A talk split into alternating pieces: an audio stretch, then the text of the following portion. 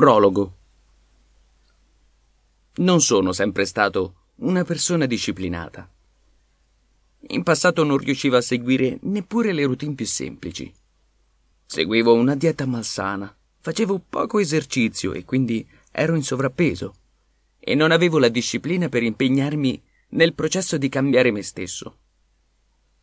Oggi seguo una routine rigorosa. Ho una routine mattutina.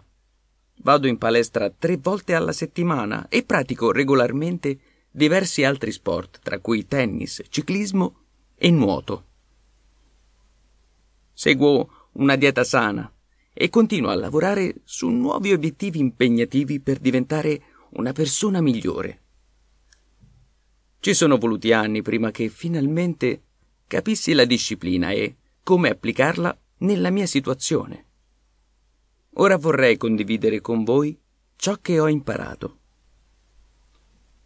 Il mio primo libro sull'autodisciplina come sviluppare l'autodisciplina, resistere alle tentazioni e raggiungere gli obiettivi a lungo termine. Ho affrontato l'argomento del formare l'autodisciplina dalla prospettiva dello sviluppare l'autocontrollo dell'impulso. In questo libro imparerete il retroscena del costruire un'autodisciplina a lungo termine e quotidiana, piuttosto che tramite una sola volontà situazionale. Come sviluppare l'autodisciplina era più incentrato sulle tecniche per affrontare problemi specifici, mentre autodisciplina giornaliera riguarda il trasformarsi in una persona che diventa più autodisciplinata ogni giorno che può utilizzare con successo questa abilità per la propria crescita personale.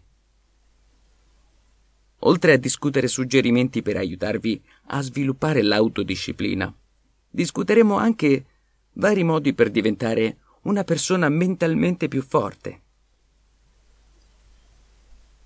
Se trovate difficile continuare ad andare avanti malgrado gli ostacoli, o se sentite di non avere la forza di volontà per continuare quando la motivazione si esaurisce e subentra il disagio, Autodisciplina giornaliera è il libro che fa per voi.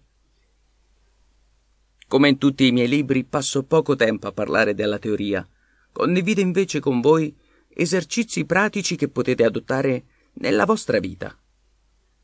Considerate questo libro un menù dal quale potrete scegliere varie tecniche per vedere quale vi piace di più e produce i migliori risultati.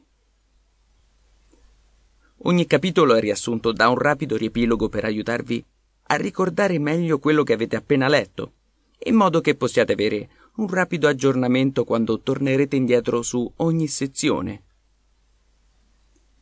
Per evitare di ripetere le dichiarazioni di non responsabilità in tutto il libro, siate cauti ogni volta che seguite uno dei miei suggerimenti, in particolare quelli relativi alla salute. Non sono un medico né uno psicologo, né un prete, né una persona che abbia credenziali formali per dirvi cosa dovreste fare con la vostra vita.